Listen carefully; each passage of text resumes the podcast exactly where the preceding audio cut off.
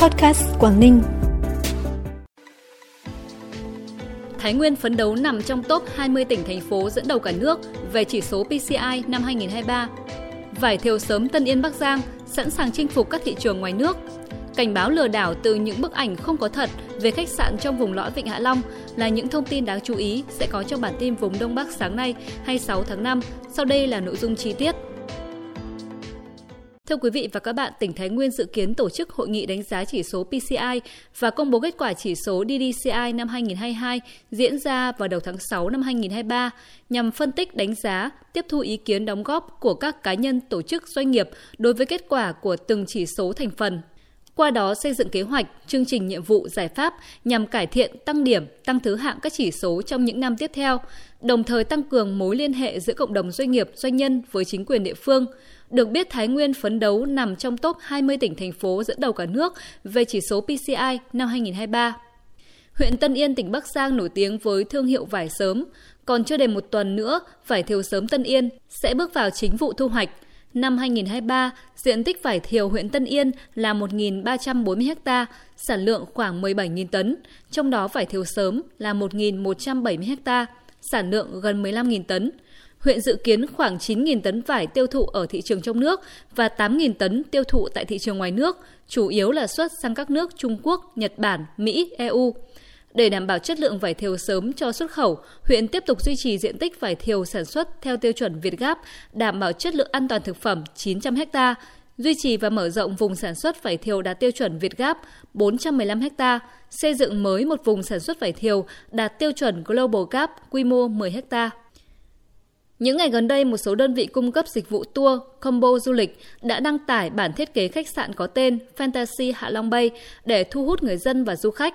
Theo phối cảnh 3D, khách sạn sẽ có vị thế lưng tựa núi nằm bên trong vùng lõi của di sản Vịnh Hạ Long.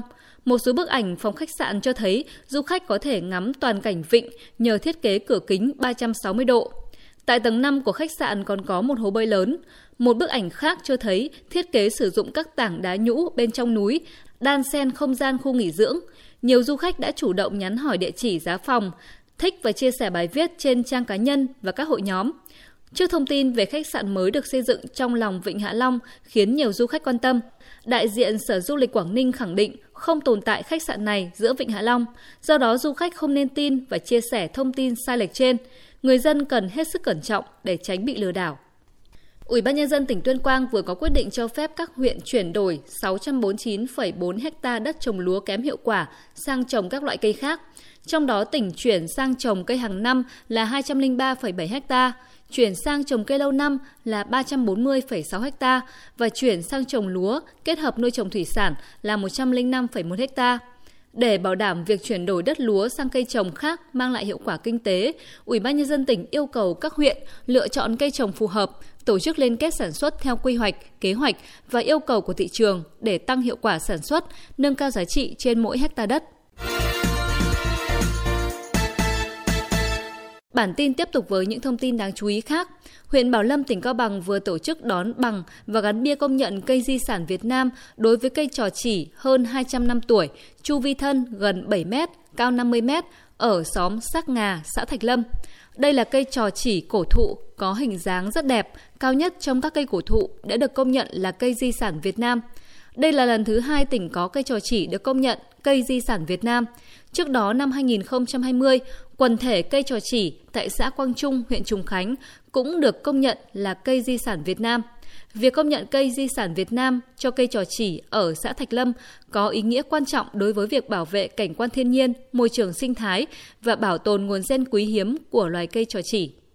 Tỉnh Hà Giang vừa tổ chức lễ phát động tháng hành động vì trẻ em năm 2023 với chủ đề chung tay giảm thiểu tổn hại trẻ em, nhằm mục đích nâng cao nhận thức của các cấp các ngành và nhân dân trong việc thực hiện tốt hơn quyền trẻ em, đặc biệt là phòng chống xâm hại trẻ em, thực hiện xây dựng môi trường sống an toàn lành mạnh, bảo đảm trẻ em được phát triển toàn diện.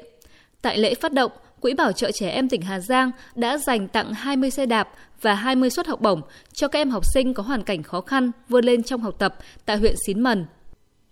Đêm 24 tháng 5, Công an thành phố Lạng Sơn tiến hành kiểm tra hành chính tại quán Pub En Lăng tại phố 99 đường Lý Thường Kiệt, Phú Lộc 4, phường Hoàng Văn Thụ, thành phố Lạng Sơn do Vũ Anh Tuấn, sinh năm 1979, trú tại đường Phan Đình Phùng, phường Hoàng Văn Thụ, thành phố Lạng Sơn làm chủ cơ sở.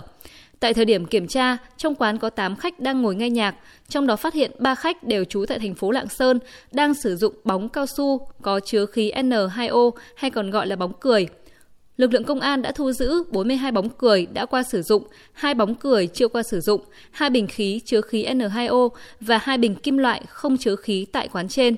Lực lượng chức năng đã tiến hành lập biên bản xử lý về hành vi kinh doanh hóa chất hạn chế sản xuất kinh doanh mà không có giấy phép sản xuất kinh doanh hóa chất theo quy định đối với chủ cơ sở kinh doanh. Phần cuối bản tin là thông tin thời tiết. Thưa quý vị và các bạn, một hình thế mới gây mưa mới cho Bắc Bộ lại xuất hiện, đó là rãnh áp thấp của trục Tây Bắc Đông Nam.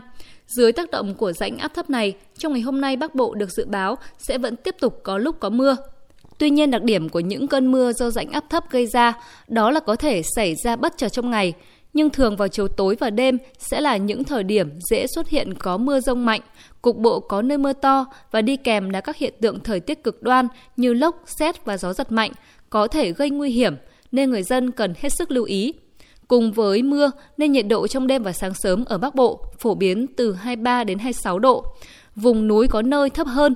Trong khi đó, nhiệt độ cao nhất trong ngày hôm nay ở hầu khắp Bắc Bộ sẽ dao động từ 31 đến 34 độ. Thông tin thời tiết vừa khép lại bản tin podcast hôm nay. Cảm ơn quý vị và các bạn đã quan tâm đón nghe. Xin chào và hẹn gặp lại.